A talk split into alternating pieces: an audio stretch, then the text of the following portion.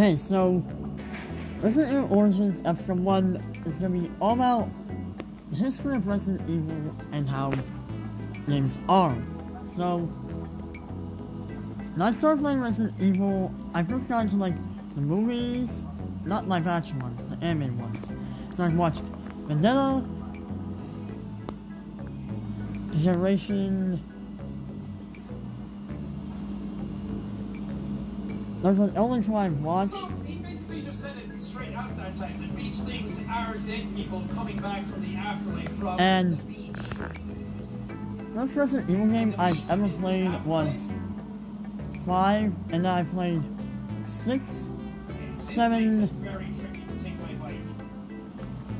Resident Evil 1 Remake, and RE2's Remake, and RE3's Remake. God, am I even I just started now playing Resident Evil This 4, so cool. and it's pretty hard. Try not to drive too fast, because that's how I got